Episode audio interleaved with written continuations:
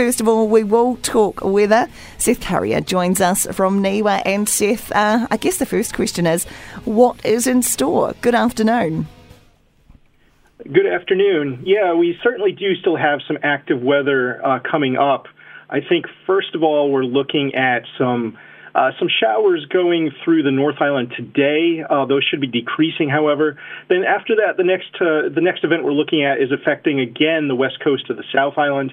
Uh, that'll be especially Friday and probably into Saturday as well. Uh, another heavy rain event for the west coast. I think the east side of the South Island stays mostly dry, but once again looks pretty windy as well. Could be uh, pretty similar winds to what we've seen in the last day or two. So the higher elevations of the Alps and also the foothills of Canterbury, we could once again be seeing wind gusts uh, during that period, again, Friday to Saturday, uh, maybe in excess of 100 kilometers per hour. So that obviously, Seth, will mean a bit more disruption to flights. These have been an absolute nightmare recently.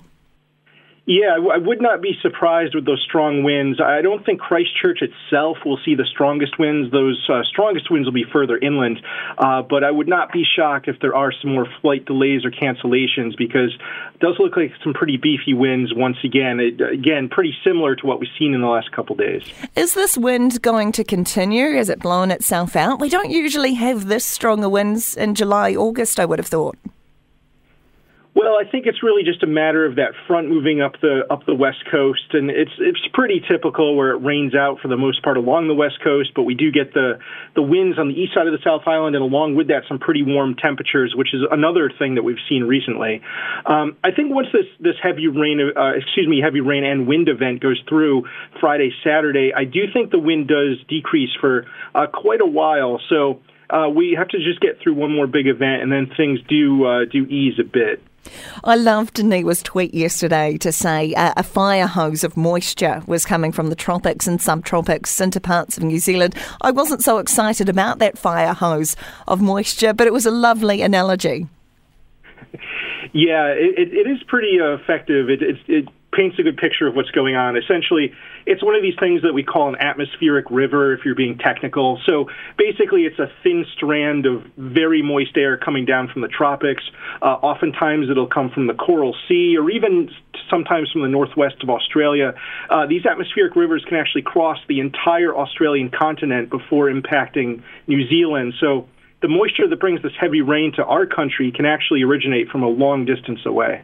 Now, am I correct in saying this was the wettest July for a very long time? Uh, it does look like this could end up being the wettest July on record in New Zealand. Uh, we did actually have 20 different locations uh, around the country that did in fact see their wettest July on record. And our July our July climate summary is actually going to be released by the end of the day today. So uh, you'll be able to read all the details about that. But yeah, it does look like it probably end it probably did end up being the wettest July on record for New Zealand. So is that your sneak preview for your climate summary that's coming out this afternoon, Seth? You know, Chris Brandolino always gives us the inside goss. Yeah, absolutely. uh, one one particular location of note is Christchurch, uh, and Christchurch for the first time in recorded history, and that goes back to 1863. For the first time, it had a month with more than 300 millimeters of rainfall.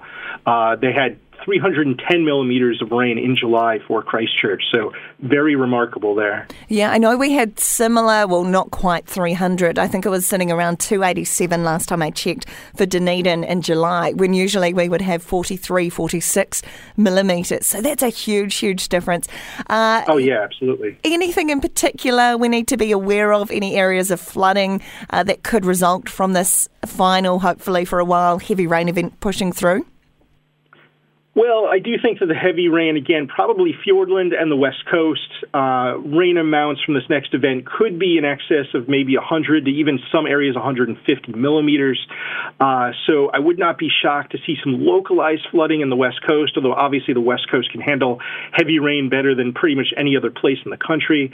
Uh, I do think that as we go into late this coming weekend, we could see some heavy rain in the top of the North Island, not to the extent of what they'll be seeing on the West Coast, but still a pretty pretty good soaking as possible, uh, maybe during the day on Sunday or even into Monday, uh, with some pretty uh, pretty saturated soils out there from the recent heavy rain.